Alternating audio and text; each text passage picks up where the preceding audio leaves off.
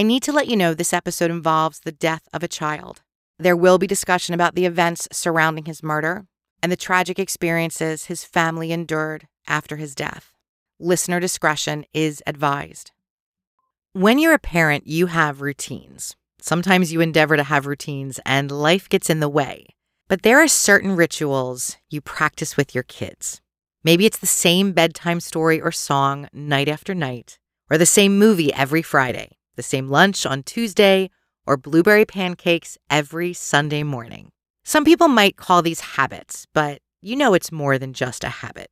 It's a syncopated rhythm you practice with your family. Even on days when the world has gone to shit, there are rituals, and these small gestures of repetition tie the bonds of family. My daughter and I have a ritual when we leave the house together, something that started when she was very little. I don't remember why or how. It's just something we've always done. When we leave the house, I ask, "Ready, Freddy?" And she responds, "Ready, George." The "Ready, Freddy" I get. It's an old rhyme that may have stuck in my head from something in my own childhood. But where George came from, I have no idea. It's just what we do and have always done and will likely continue to do long into our future. Kathy Polec had a routine with her middle child, Eddie.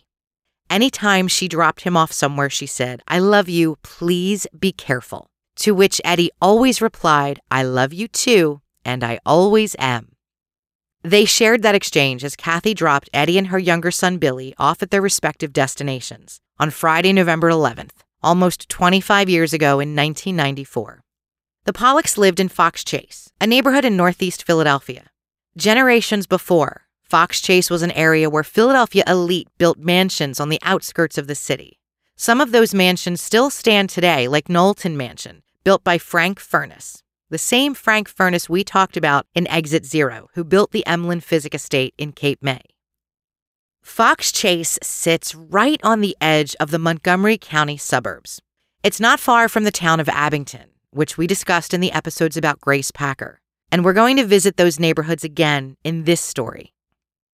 If you're a true crime follower, the town of Fox Chase may be familiar to you because it's home to one of the oldest unsolved murders in the country. Over 60 years ago, the body of a little boy, he may have been 4 or 5 years old, was found in a JCPenney bassinet box near Pennypack Park in Fox Chase. This little boy became known as the boy in the box. Later, he was given the name America's Unknown Child. Pennypack Park was one of the reasons why Eddie's parents, Kathy and John Polec, wanted to stay in Fox Chase. They wanted to raise their kids in the neighborhood where they grew up. Fox Chase was for families, on the edge of the city, but not touched by as much crime as other neighborhoods. They had good schools, good business communities. It has a long history attached to Philadelphia from one of the oldest farms in the area still operating today, and Pennypack Park. It's a beautiful, pristine stretch of forest and trails, perfect for biking and hiking, even boating and swimming along Pennypack Creek, family picnics and parties. It was a great place to settle down. When Kathy Polec dropped her son Eddie off at the Rec, a park not far from their home, not far from the McDonald's where lots of Fox Chase kids hung out on a Friday or Saturday night, she had no reason not to expect both her boys home by curfew at 11:30 that night. But on that particular Friday night, the Polec family spent their evening in Einstein Hospital, where 16-year-old Eddie was in critical condition after suffering a brutal attack at the hands of some kids from Abington School District. Eddie survived that first night, but the next day the doctors told Eddie's father, John, he'd been so severely beaten he was being kept alive by machines, and they feared he may be in pain. Eddie's family made the impossible decision to let him go. He was just 16 years old. Days before, he'd been playing pool with his father in their basement, a match that continued for weeks when the best out of 3 became the best out of 5, then the best out of 7, and then, well, you get the idea. The story of Eddie Polec's life and tragic death, his murder, because let's be clear, he was savagely murdered by a group of teenage boys, has been a frequent request among local listeners. It's an unbelievably sad story, not only because of the death of a child, but the widespread failure in our city's 911 system, which led to 40 minutes of unaddressed 911 calls leading up to Eddie's assault. We can't ever know if circumstances that night could have been different for Eddie had someone taken those calls seriously. But thanks to the work of Eddie's family, who somehow managed to find an unexpected purpose, our 911 system in Philadelphia is and has been better for a long time. That's one of the positive outcomes in these difficult, tragic stories. They bring us together because all of us can relate to hanging out on a Friday night with your buddies when you're 16, maybe wanting to stretch that curfew just a little bit, maybe sneaking a few beers because someone showed up with a keg, even though you are well below legal drinking age, or stuffing your face with greasy pizza and a large Coke, not a thought in your head about cholesterol or carbs or sugar because you're 16. And at 16, you think you can live forever without even thinking about it. Your own mortality is such a foreign concept at that age. But for Eddie Polec, it was right around the corner in the form of a gang of kids from Abington, Pennsylvania. I'm Dina Marie, your host on this twisted journey. Welcome to Twisted Philly. There's more mischief, mayhem, and nefarious goings-on in the city of brotherly love than Billy Penn could have ever imagined. We've got it all here on the Twisted Philly podcast. True crime, haunted history, the coolest and creepiest places to visit. Welcome to Twisted Philly.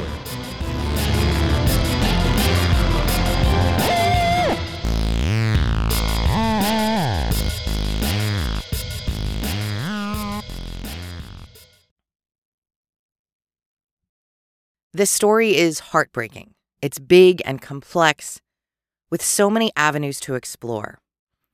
I want to start by talking about Eddie. I think the best story to kick us off is the day Eddie Polec was born, on January 21st, 1978. Eddie's mom, Kathy, tells an incredible story about that day. She woke up around 3 a.m. Her water broke in her sleep. The day before this happened, the Philadelphia area had a massive snowstorm. 1.5 feet of snow fell all over the Delaware Valley. Kathy's husband, John, shoveled all day long, but it probably wouldn't have made a difference because they had a 74 Mustang. There's no way that car was going anywhere in 2 inches of snow, let alone 1.5 feet. John called the local ambulance because that's what we did in the 70s. We had direct numbers for our local police, fire, and ambulance. According to Kathy's story, the dispatcher said they had nothing to worry about. The overnight driver lived just a few blocks from Kathy and John Polec, and the ambulance was parked outside his house. But just like Kathy and John's car, a snowplow buried the ambulance, so a bunch of neighbors had to work together at 3 a.m. to dig it out. Because of the snow, there was no way to get their 2-year-old little girl, Christy, to their parents' house. And the ambulance couldn't get up their street, so John stayed home with Christy, and Kathy had to walk through 1.5 feet of snow to get to the ambulance while she's having contractions. And she can tell Eddie just doesn't want to wait. That baby was coming. Somehow she managed to make it to the hospital because she and the EMTs thought she was going to deliver in the ambulance. Eddie Polec was born less than 2 hours after Kathy woke up that morning, back in 1978. January 21st, well, that was also John Polec's birthday. His birthday present for his 24th birthday was a baby boy. When Eddie was 10 years old, he wrote an essay at St. Cecilia's Catholic School. That's where he went for elementary school.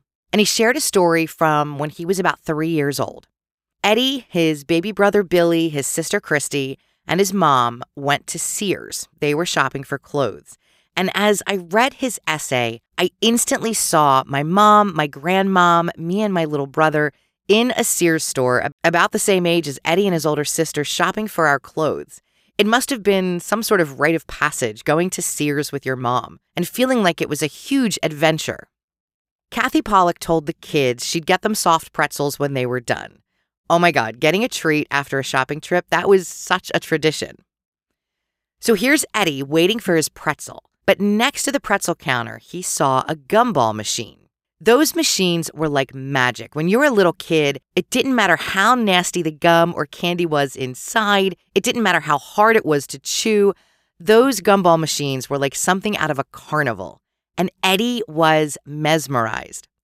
So he stuck his hand up through the hole where the gum comes out, and it got stuck. No one can get his hand out. Staff came over to help, other shoppers. Nothing worked. So the store called the fire department. Somehow, Kathy got this idea in her head that maybe if they turned the machine upside down, well, that's what they did. They turned it upside down, squirted some lotion down into the hole on Eddie Pollec's hand, and his arm popped out just as the fire department arrived, and according to Kathy, they were carrying an axe. Eddie Polec played soccer for a community league, and when he was young, his coach used to complain it didn't matter how good Eddie Polec was at sports, and he was pretty good. He would get distracted talking to the opposing players on the field. Maybe he didn't know these kids as well as the kids on his own team, and he wanted to get to know them.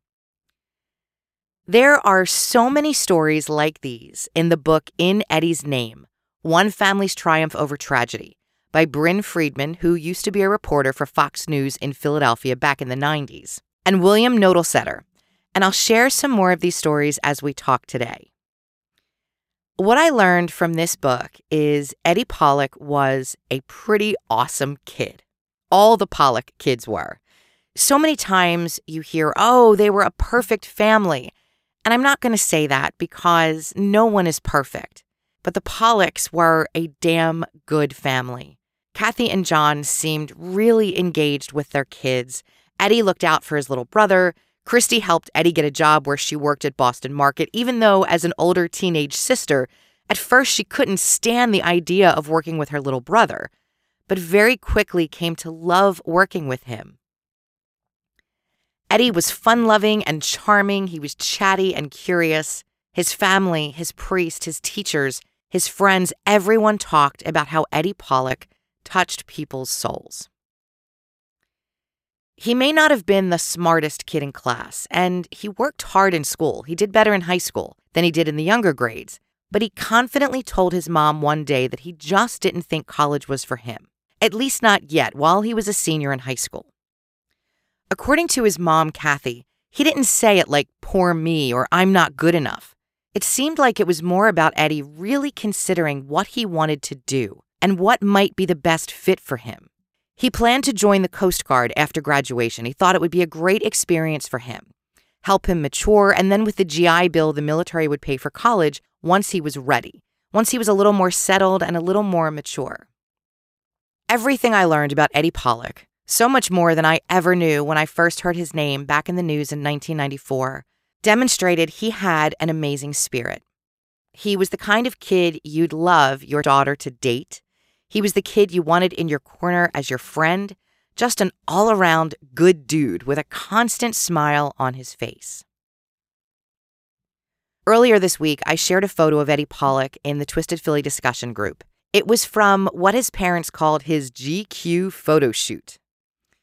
In this photo, Eddie is wearing a white sweater with a collar, 4 tortoiseshell buttons, buttoned all the way up to his neck, a pair of jeans, and he's got a pose like, I'm cool, but I'm not too cool that I won't take a great portrait for my mom.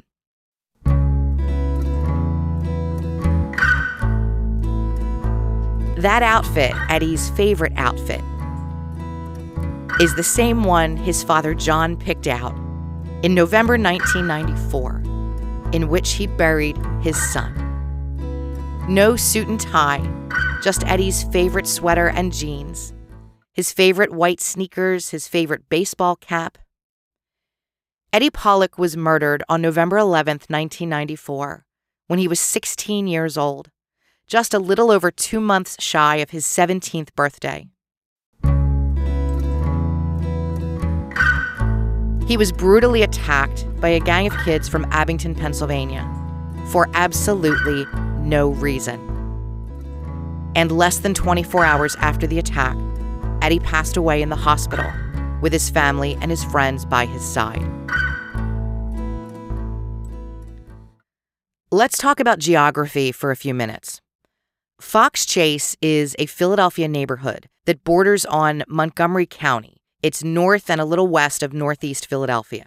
If you're looking at a map, it's one of the last Philly boroughs you'll pass through before you leave Philadelphia County. Some people may have their own definition of the city borders, but typically anything outside of Philadelphia County is referred to as the suburbs, even though very suburban areas are within the outer edges of Philadelphia County, areas like Fox Chase. Abington is just over the county line. It's less than 5 miles from the Fox Chase neighborhood. So while you'd think these communities would be very similar, they aren't. More kids in Philly and Fox Chase went to private or religious schools, while more kids went to public schools out in the burbs. The kids from Fox Chase and other Philly neighborhoods may have been perceived as tough because they're from Philly, but they weren't. They were regular teenagers, regular kids, going to McDonald's and Pizza Hut on a Friday night, looking out for their friends at the park that was barely minutes from these fast food joints. They hung out just like me and my friends did as teenagers in the 80s. In some cases, they may have had stricter parents. There was this sort of unofficial parent community, like a mom's club. Let's say you're out on a Friday night picking up pizza, and you see some of the neighborhood kids out. Well, you'd get in their business. Do your parents know you're out? Are you being good? Make sure you're home by your curfew because you know I'm going to ask your mom when I see her in church on Sunday. It was never accusatory or judgmental. It was just people looking out for one another. The kids from Abington and nearby suburbs just over the city line, well, it seemed like they had a lot more freedom. And I think a big reason for that was because so many of them had cars and cell phones or pagers. They had a means of transportation and communication that a lot of kids in the city didn't have. And really, the kids in the city may not have needed it. Everything is so much more compressed. Everything is so close to everything else. And outside the city, it's more spread out. Abington was and is a fairly affluent community. That doesn't mean everyone from that area was rich or even made more money than the Polec family. They just lived a little differently. Some kids from Abington High School used to drive into Fox Chase to go to the same McDonald's or Pizza Hut that the Fox Chase and Cardinal Dougherty High School kids visited. There were certainly fast food joints and places to hang out in Abington and Jenkintown on the other side of Fox Chase. But the thing about the hangouts in Fox Chase, they were all within blocks of one another, or some even on the same block, so it made it a lot easier if the kids from the suburbs went into Fox Chase. I also think there's an appeal of going into the city. Now, these kids were literally just over the Philly line, so it's not like they drove very far or really experienced Center City or other Philadelphia neighborhoods because Fox Chase is a much more suburban community. But I get it. We used to go down to 69th Street, which technically isn't even Philadelphia, but it butts right up against the edge of the city, and the stores there were so cool in the 80s, stores that we didn't have in the burbs. But we also used to go down to South Street a lot, so maybe we were a little cooler than these Abington kids. Yeah, probably not.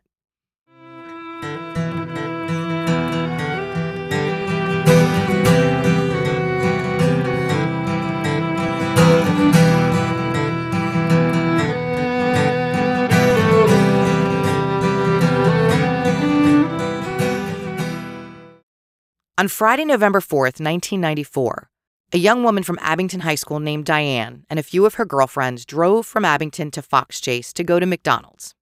Diane and her friends got into an argument with some Fox Chase kids in the parking lot. Some people say the kids from Fox Chase spit on Diane's car. We know for sure that someone tossed their soda at her car, and in a confluence of alignment, that soda flew through her open car window and landed on her lap. She and her friends were doused in soda. Somehow, over the course of the next 7 days, between November 4th and November 11th, the story that ran through the rumor mill in Abington High School was that Diane was sexually assaulted by a bunch of guys from Fox Chase. When she was interviewed by the Philadelphia police, Diane swore up and down that she never said that, although there were numerous kids from Abington High School who were also interviewed by the police who said it was Diane herself that actually started that rumor. When she was questioned, all she told the police was that the Fox Chase kids spit on her car and tossed a soda at her. This is what started everything. A kid threw a soda at another kid's car. It flew into the car, And a week later, a caravan of kids from Abington headed into Fox Chase for revenge. I realize that sounds dramatic. I am not adding a flare of drama here.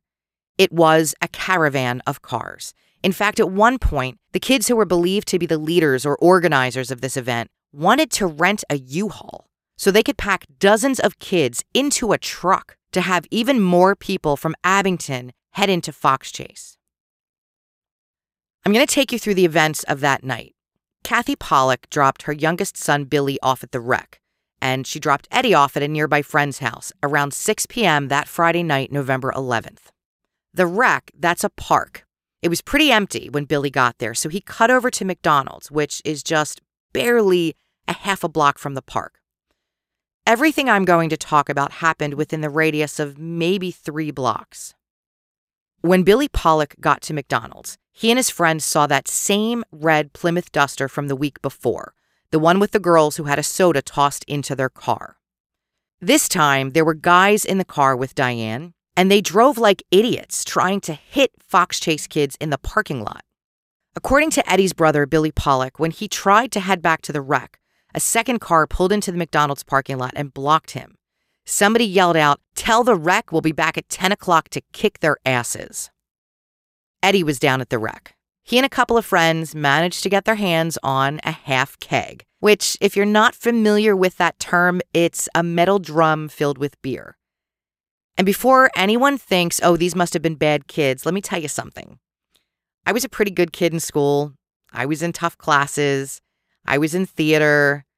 And the number of times I was at a party where someone managed to get their hands on a half keg or a beer ball, it was like a rite of passage showing up at a party or a park, someone's tapping a keg and selling beer for $2 a cup. More often than not, that money covered the deposit fees on the keg and the tap. The fact that Eddie and his friends had a half keg of beer at their local park doesn't make them bad kids. Throughout the night, almost all the Fox Chase kids hanging out at the wreck or McDonald's, the Pizza Hut next door, or the steak shop across the street had run-ins with carloads of kids from Abington. Some kids said there were 4 cars full of Abington teenagers threatening some sort of attack. Others said there were 5 or 6. I guess the numbers don't matter because it was a lot. And that's not numeric or scientific, but by the end of the night, at least 24 kids from Abington had a hand either directly or as a bystander in what happened to Eddie Polec. In an interview with the Philadelphia Inquirer, Philadelphia police indicated there was a fight between local kids and the kids from Abington at the Fox Chase Recreational Center at about 10:30 on Friday night, November 11th, 1994. That's not what happened. According to Eddie Pollec's younger brother Billy and a number of their friends who were on site when everything went down, at some point between 9:30 and 10 p.m., carloads of kids from Abington pulled into the area around the wreck, the park where a number of the Fox Chase kids were spending their Friday night. The kids from Fox Chase ran in different directions. Some ran through a hole in the fence behind McDonald's, some fled across the street or behind local businesses because the kids from Abington who jumped out of their cars ran after them carrying baseball bats. John Atkinson, a friend of Eddie Pollec's, was one of the first kids attacked. He ran through the parking lot of a nearby auto body shop on Rockwell Avenue. It was right next to the rec park and McDonald's and about a block from St. Cecilia's Church, where everyone attended Catholic Mass. John was a big kid and an athlete, and he ran for his life. His friends saw him running with his hands over his head to protect himself, but the kids chasing him knocked him to the ground. They stood over him and hit him with a baseball bat. John Atkinson was so severely injured, the kids who helped him home had to literally hoist him over fences. They traipsed through backyards to stay off the streets because they were afraid of getting attacked again.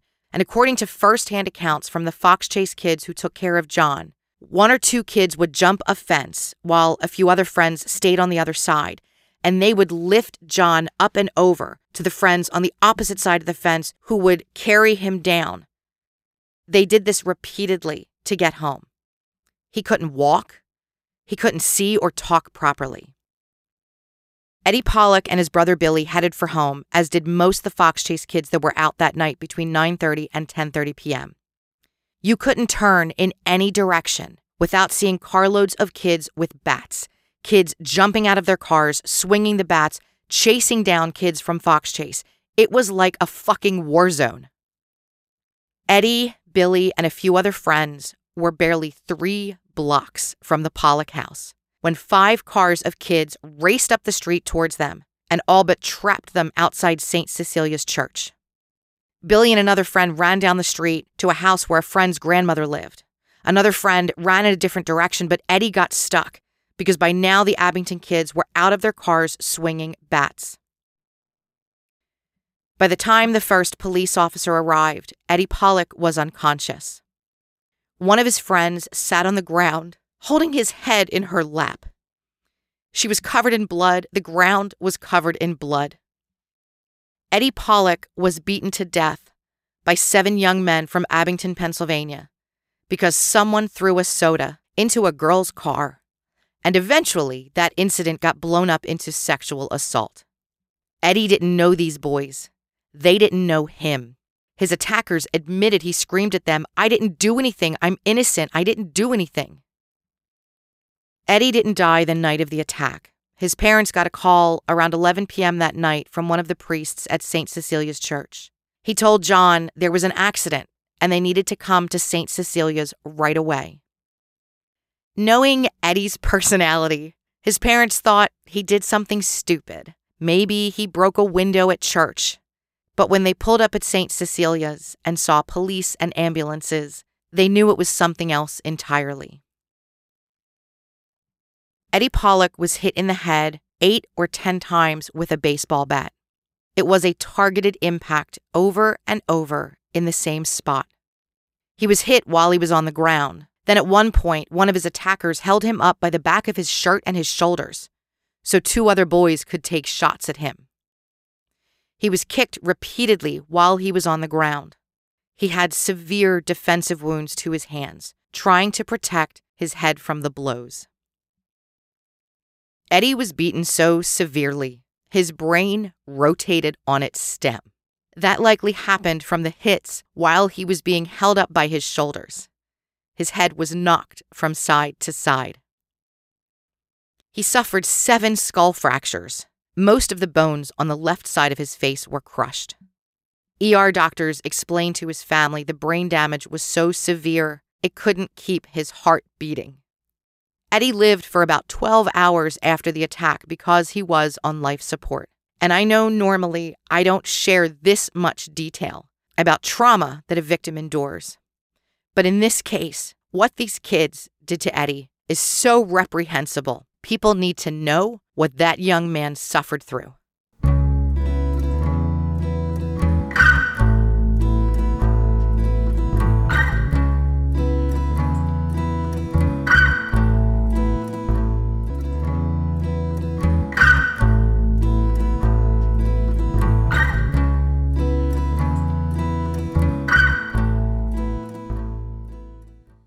I want to talk about how fast all of this happened. Everything happened within a span of a few hours.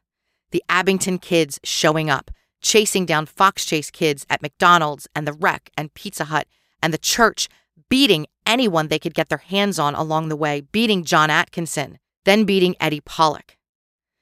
There were hundreds of people at Einstein Hospital the night Eddie was beaten. Hundreds of children and parents, people around the community, they were desperate for news that Eddie would be all right. It was so crowded. At one point, the ER doctors had to practically beg Mr. Polec to go out and talk to the crowd, let them know they didn't have much information to share, and ask them to disperse into waiting rooms so the doctors could do their jobs. The next morning on November 12th at around 10:30, 12 hours after the attack, the Polec family said goodbye to Eddie, and doctors turned off the machines that were keeping him alive. He was gone within minutes. That fast, this bright, funny, charming kid who touched so many people was gone. The police in the 7th District had a mountain of an investigation to get through. And they started that night. So many kids from Fox Chase, along with their parents, went to the 7th District to give reports about what they saw, whom they saw, what happened, when it happened. There was so much for police and detectives to sort through. But early on, they got an idea of what went down on the night of November 11th. Detective Tom Perks was the lead investigator, and he had an army of support from numerous squads in his district and special investigators, which he needed, because if you think about the number of people involved in this to greater or lesser degrees, where do you even start? The victims didn't know their assailants and vice versa. On Tuesday, November 15th, a young man named Tom Crook from Abington showed up at the police station in Fox Chase with his mother.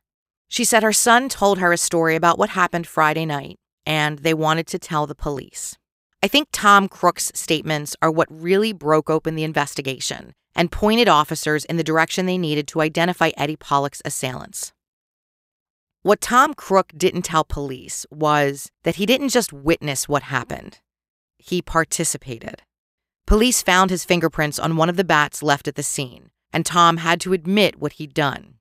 He also gave up the names of two other Abington teenagers who were not only active participants, but may have been the most actively engaged in everything that happened that Friday night in Fox Chase: Nick Pinero and Boo Katavong.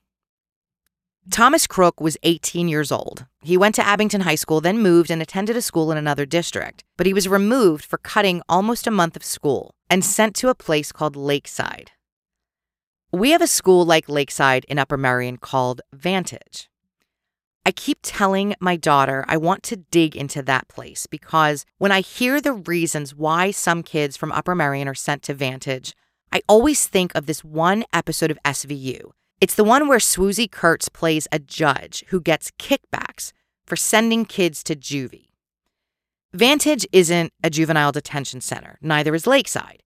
It's what we call a transitional school for kids who get into trouble. Maybe they break the law, maybe they cut too much school. Some kids are able to transition back from these schools to the regular district, but experiences there aren't great. Nick Pinero and Tom Crook were best friends, although Nick was a little younger, just 16 years old. Nick went to Abington High School, got kicked out, and was sent to Lakeside. Then he dropped out altogether before he finished the 10th grade. Boo Katavong was 17 years old. He also attended Abington High School. He got kicked out. He got sent to Lakeside. He spent both his sophomore and junior years at Lakeside, then was readmitted to Abington High School for his senior year, and at the time of the attack, he was on suspension for skipping too much school. Boo also had a record. He was arrested for criminal trespass, resisted arrest, and then violated his probation. These were the first three young men arrested for the murder of Eddie Polec. Very shortly, four others joined the list. 17-year-old Anthony Renzi was in the back seat of the same car as Tom Crook. Anthony was also known to the local police in Warminster, PA, where he lived. That's not far from Abington, but not for anything serious. He had citations for underage drinking, disturbing the peace, and that was because his neighbors complained every time he played his music too loudly. Witnesses told police Anthony Renzi took the first swing at Eddie. He swung the bat like a golf club. Eddie's parents and the jury were subjected to a reenactment during the murder trial the following year. Anthony Renzi was also identified as the teen who held Eddie up after he passed out. He held him up so that his good buddy Nick Pinero could get his swings in. And according to other Abington teens who watched the beating, they didn't participate, but they watched. Some of them even cheered. Nick Pinero swung his bat like an axe. They said it looked like someone chopping wood. 17-year-old Kevin Convoy was one of the first kids out of the cars, and he threw a bat at Eddie Polec's legs as he tried to run away. Eddie ran through the parking lot at St. Cecilia's between the rectory and the church, and that little bastard threw a bat at him and tripped him. Eddie went down, and that's when they attacked him. Eddie Polec was not a big kid. He had an enormous personality, but he only stood a little less than 5.5 feet tall. His friend John Atkinson, the one who suffered a horrible beating in the parking lot of the auto body shop just minutes before Eddie's attack, called his friend Little Eddie Polec. I think the gang saw Eddie running. They saw he was alone because his brother and another friend ran in a different direction, and that is what Eddie wanted. Protect my little brother, get him out of here. So Eddie was by himself, and he was smaller than the other kids. Eddie Polec's funeral was Wednesday, November 16th. It was pouring rain. One of those horrible winter rains that sting your skin. And it was an open casket. Eddie's older sister fought her dad and convinced him it should be an open casket funeral so everyone could see what these 7 boys did to her brother. 4,000 people attended Eddie Polec's funeral. I'm going to say that again. 4,000 people. Friends and family, kids from elementary schools in Fox Chase, Philadelphia police, even children and families from Abington School District. Because as bad as these kids were, dozens of kids from Abington and the surrounding areas, they were still just a handful of people. That wasn't a reflection of everyone who lived in that community. The Philadelphia Press called Abington High School Murder High. That's actually unfair because there were hundreds of other kids who had nothing to do with what happened to Eddie Polec. One of the stories Father Olson told at Eddie's funeral was about a day when Eddie was helping the father take food to people who couldn't get out to the grocery store or prepare their own meals. They were housebound. He remarked how Eddie could sometimes be pretty clumsy. And as he ran down the stairs in the rectory, he dropped a basket of strawberries. The fruit rolled all over the parking lot. And Father Olson said Eddie told him, "It's okay, Father. We'll just kiss him up to God." That's something we used to say growing up all the time. I don't know if that's an expression in Catholic households. The book In Eddie's Name is filled with page after page of memories like that from people who knew Eddie. The pace of the book is so interesting because it starts out moving in moments and then days. Then it moves in weeks and months. And then when the trial starts, it moves back to that moment by moment, day by day storytelling. And you feel as if you're watching Eddie's family live through all of this. It's one of the most heartbreaking and beautifully written stories I've ever read. I thought nothing could hit me more than Deborah Spongen's book about her daughter Nancy. But this one did.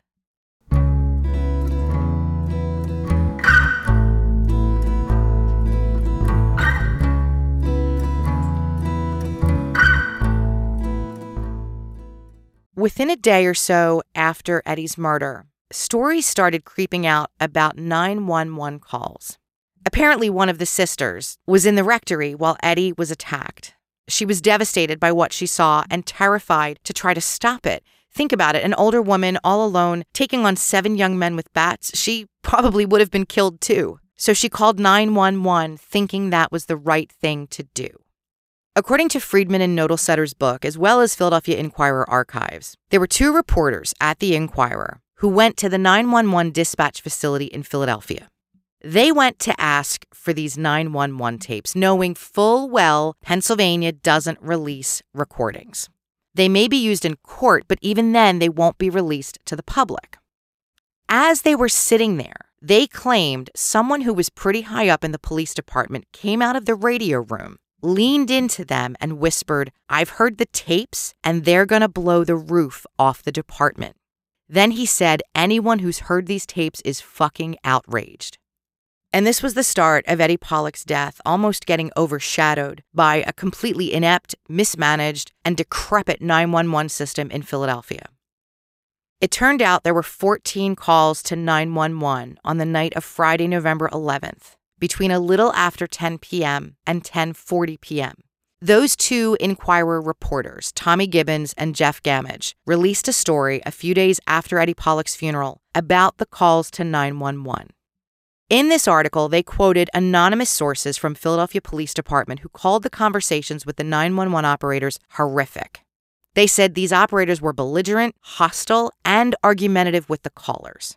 But no one other than officials connected to the city's 911 system actually heard the tapes. Until someone in the police department, who still remains anonymous, took the tapes, played them in his car, was so mortified by what he heard, he called a buddy of his, drove to his house and let him listen, and they decided to make a copy, and his friend released it to the media. There are transcripts of the 911 calls in Philadelphia Inquirer archives from 1994. They're also in the book In Eddie's Name. I'm not going to read them here because I struggled to get through all of them. They started with callers concerned about a mob, kids terrorizing the neighborhood, driving around with bats, harassing people. And as the next 35 to 40 minutes wore on, the callers were more frantic. There were reports of people being assaulted. I talked to my friend Margot D. from Book vs. Movie about this case, and she told me at the time when Eddie was murdered, she was living in California for school, and there were reports on the news in California about these 911 calls and about the way the operators behaved. I think the worst one of all of them was Eddie's friend Teresa, who called 911 as Eddie lay bleeding on the steps of St. Cecilia's church. She was so upset she couldn't figure out how to say the word ambulance. She kept saying, "My friend needs a hospital." And the 911 operator thought she was talking about someone in a hospital, which I can understand. It's a stressful call. She's hysterical. She's crying. The operator's trying to figure out what it is that she's asking for. Eventually, they got it figured out, and the operator was so antagonistic as she asked for the location. Teresa kept saying St. Cecilia's. She didn't realize the person on the other end of the phone had no idea what or where St. Cecilia's was. To their credit, when the Polecs learned about all this, they didn't want the 911 operators fired. They just wanted them off the phones. They understood it was an incredibly stressful job with not enough training, but the 6 people who handled these 14 911 calls may not have been the best people to handle crisis calls. Well, Mayor Ed Rendell, that name may be familiar to you, he eventually became one of our governors here in Pennsylvania, he did way more than just move these folks off the phones. 3 of the 911 operators who took calls leading up to Eddie's attack were fired, and the other 3 were suspended without pay. Then the union that supported these employees went up against the city, got the operators their jobs back, although, as John Polec requested, they were not on the phone.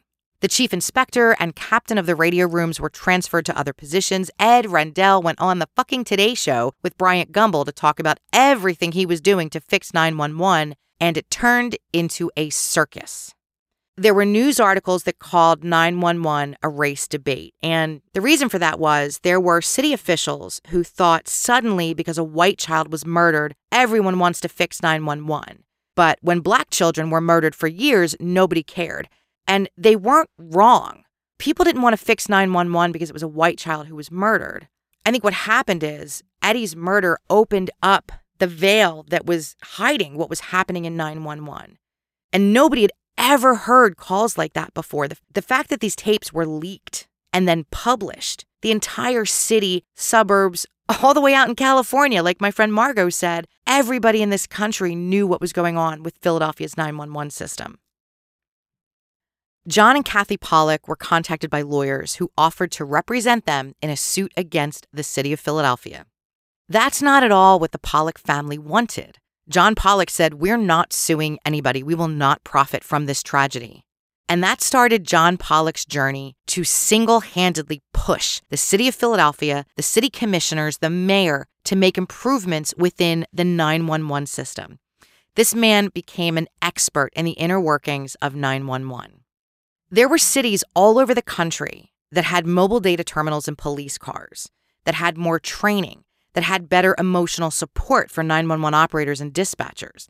And the city said, "Well, we don't have money for all that." The mayor said no one was dispatched to Fox Chase because we don't have enough money for enough cops. And that was bullshit. So here's what happened. At the time, 911 operators would take calls, and then the information got funneled to a dispatcher who could have been handling dozens of neighborhoods and precincts. And the operators, they weren't local. They didn't realize all these calls were coming from within 2 blocks of each other. They weren't trained to know that. They got 3 weeks of training. So there was no one who could have realized all those calls were connected. Most of these calls were given low priority. Some of them were even categorized as noise disturbances. Back in the winter of 94 and 95, you couldn't pick up a paper or turn on the news without someone saying Eddie Polec died because of 911. And every time that happened, John Polec said, "911 operators didn't kill my son. 7 teenagers from Abington with bats killed my son." This family is amazing because those 911 calls kill me. If anyone would have sent the police to Fox Chase, even near that McDonald's or St. Cecilia's, they would have seen carloads of kids driving around with bats, and these kids weren't in the best state of mind. They admitted they'd been drinking. They admitted they'd gotten high. They said, and this is almost verbatim, they smoked a bunch of fatties, The kids who were arrested for Eddie's attack had also been trying to score PCP. They just couldn't get their hands on any. I get what Mr. Polec meant when he said 911 operators didn't kill his son. They didn't. But they also didn't do anything to prevent his death.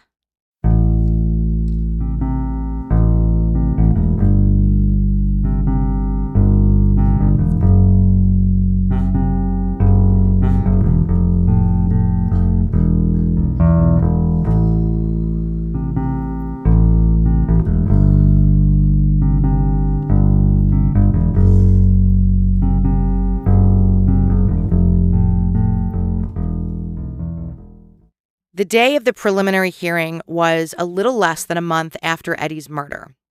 The assistant district attorney, John Casey, went for first-degree murder. He felt these kids planned their intentions. Maybe Eddie Polec wasn't their identified target before they got in their cars, but Fox Chase kids were.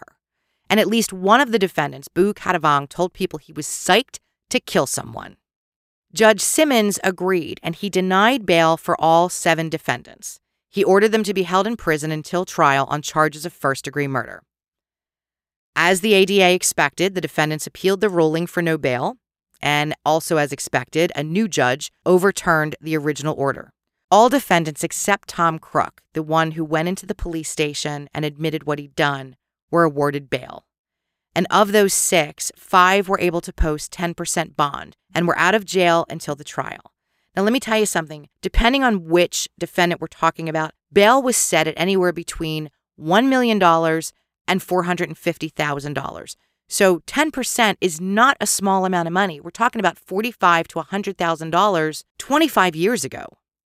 Not long after the preliminary hearing, one of the defendants made a deal with the prosecution. Kevin Convoy, that was the kid who threw the bat at Eddie's legs and tripped him, told the DA everything about everyone's actions that night. He admitted to his specific role in Eddie's attack.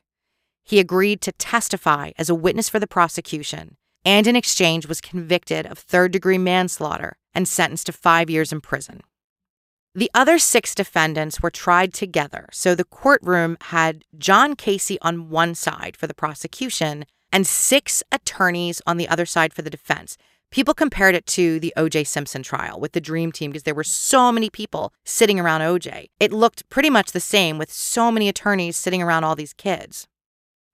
Nick Pinero's attorney was a very famous Philly defense lawyer named Angelo Chuck Peruto. Any local listeners? Well, I know you immediately recognize that name.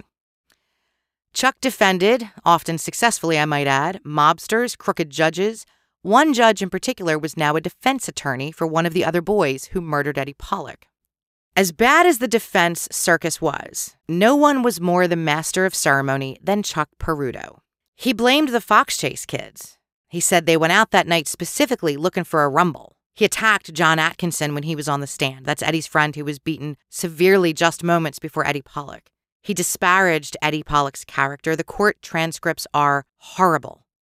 What John and Kathy and Billy and Christy and every one of Eddie's friends who showed up at court every day, every one of John and Kathy's friends who showed up at court every day had to listen to was horrific. The level of poise and grace that the Polec family demonstrated during every single step of this experience, losing their son, being forced into the media, a place that nobody ever wants to be in, a place that they had no idea how to navigate. They were so deeply rooted in their community. Kathy was a crossing guard. This family is incredible. Their strength, everything they endured, especially the trial and despicable Chuck Peruto. It's just mind-blowing. Before the trial, the other defense attorneys wanted to get the case moved to the suburbs. They didn't think these kids would be able to get a fair trial in Philadelphia. And Chuck Peruto said absolutely not. He told his fellow attorneys a suburban jury will convict these kids of first-degree murder. A Philly jury, who's probably lived through 911 fiascos themselves, will see these kids more like kids being kids. Things got out of hand. He believed a Philly jury wouldn't send those boys to prison for the rest of their lives. And he was right. In February 1996, Nicholas Pinero, Thomas Crook, and Anthony Renzi were convicted of third-degree murder. Nick and Thomas were the ones who repeatedly hit Eddie in the side of the head with bats. Anthony was the kid who took the very first swing. and then held Eddie Polec up by his shoulders so Nick and Thomas could get in a few more swings of their own. Dwan Alexander was convicted of voluntary manslaughter. He repeatedly kicked Eddie Polec while he was down on the ground unconscious with his steel-toed boots.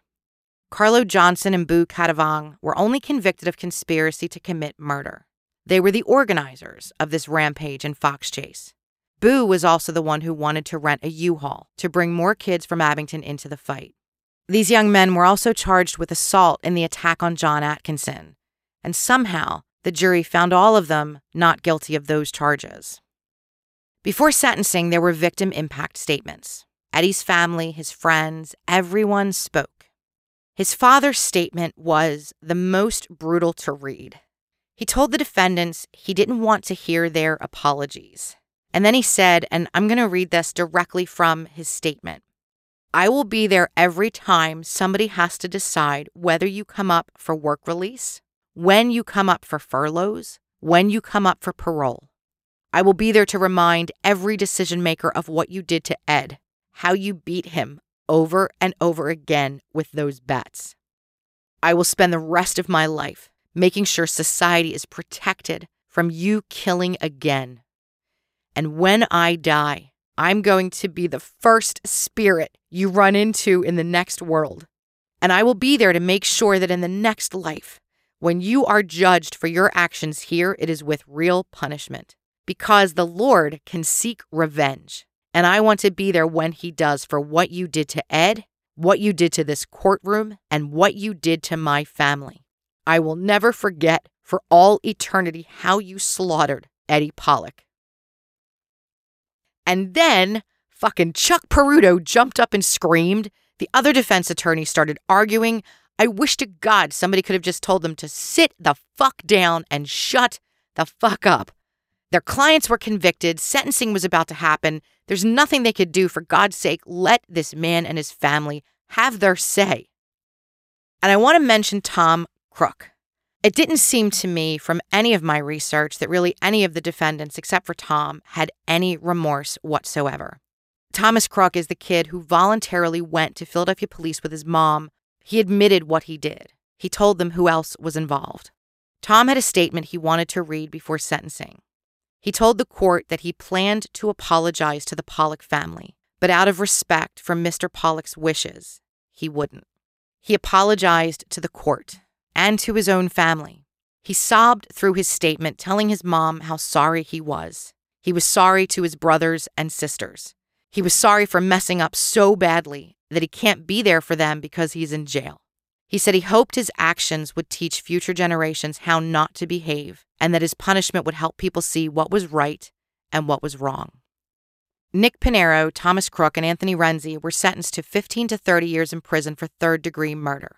That's the maximum sentence the judge could apply. Dwan Alexander received 8 to 20 years for voluntary manslaughter. Boo Katavong and Carlo Johnson received 5 to 10 years for conspiracy. As for the 911 improvements, John Polec spent over a year in city council meetings, meetings with Mayor Rendell, with police commissioners, with other communities to see how they make 911 work. He even went out and bought devices that he used, a cell phone, a laptop. He created an MDT unit that could be economically built and installed in police vehicles to show the city, even though they kept saying they didn't have money, they could afford to do it. But by September 1996, nothing changed, and the Polecs were pretty damn fed up. They were tired of hearing about analysis and financial models, lack of funding, more evaluations, more pilots. There was supposed to have been a pilot program to install MDTs in all police cars, but it stalled that September. So the Polecs played hardball. They threatened to sue the city if Philadelphia didn't make changes. Now, they had no intention of suing the city. But that was the only thing that got the city to move its ass, that got the mayor to move his ass. And by February 1997, the city installed 25 MDT units a month in police vehicles. In September 1998, Philadelphia unveiled a new 911 Emergency Communication Center. More training, better communication systems, better technology. It was an $11 million investment. And all of it was because of John and Kathy Polec. Nobody can tell me any different. What they did was an enormous benefit to the entire city, everyone in every district, black, white. It was incredible. Over 450 police cars had MDT systems by the time the city held the dedication for the new 911 center. And the two people missing from that event were John and Kathy Polec, because they weren't fucking invited. Nick Pinero and Anthony Renzi were released from prison in late 2010. Thomas Crook was released in January 2011. All three of them were sentenced to 15 years probation after their release. Conditions of their probation are they cannot live in Fox Chase, they cannot visit Fox Chase, and they cannot be in possession of or consume alcohol. Their probation lasts until about 2025. Every 5 or 10 years or so, there are features in Philadelphia papers about Eddie Polec's death, marking anniversaries, which suck. What kind of an anniversary is that? There is one really beautiful milestone, though, and that's Eddie's graduation from Cardinal Dougherty High School, which may sound a little odd because he was murdered more than 6 months before graduation.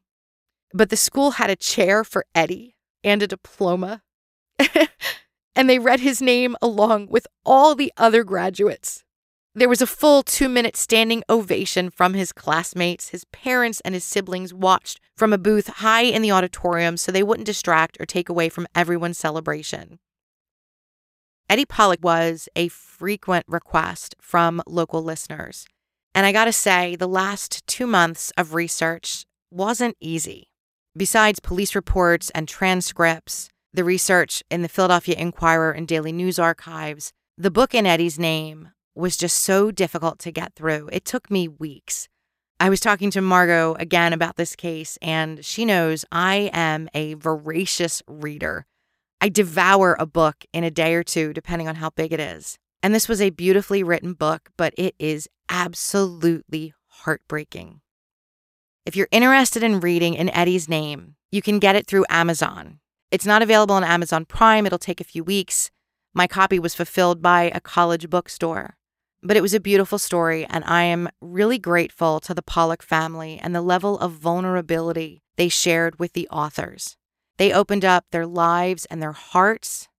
They gave so much of themselves so that so many of us could get to know them and get to know their beautiful boy, Eddie Polec. I want to thank all of you for listening to this and for bearing with me, as you heard a number of times. This was not an easy story to get through. And I know I might be a little different than other podcasters when they talk about true crime tales. It doesn't mean any one of us are better or worse than one another. It's just hard for me to hold back the heartbreak. I remember this story so vividly from when it happened 25 years ago. But through my research to bring you this episode, I learned so much more. I think anyone who gets even a glimmer into the Polec family, their children Christy, Billy, and of course Eddie, are blessed to know about this wonderful family. And I wish more than anything it was for a reason other than the murder of their son.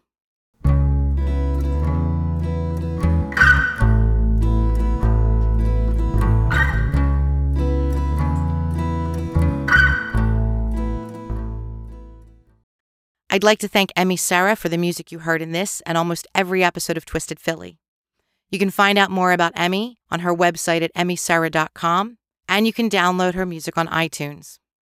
As always, thank you for listening. That's it from me. Ciao for now, Twisters. But there's no one there, no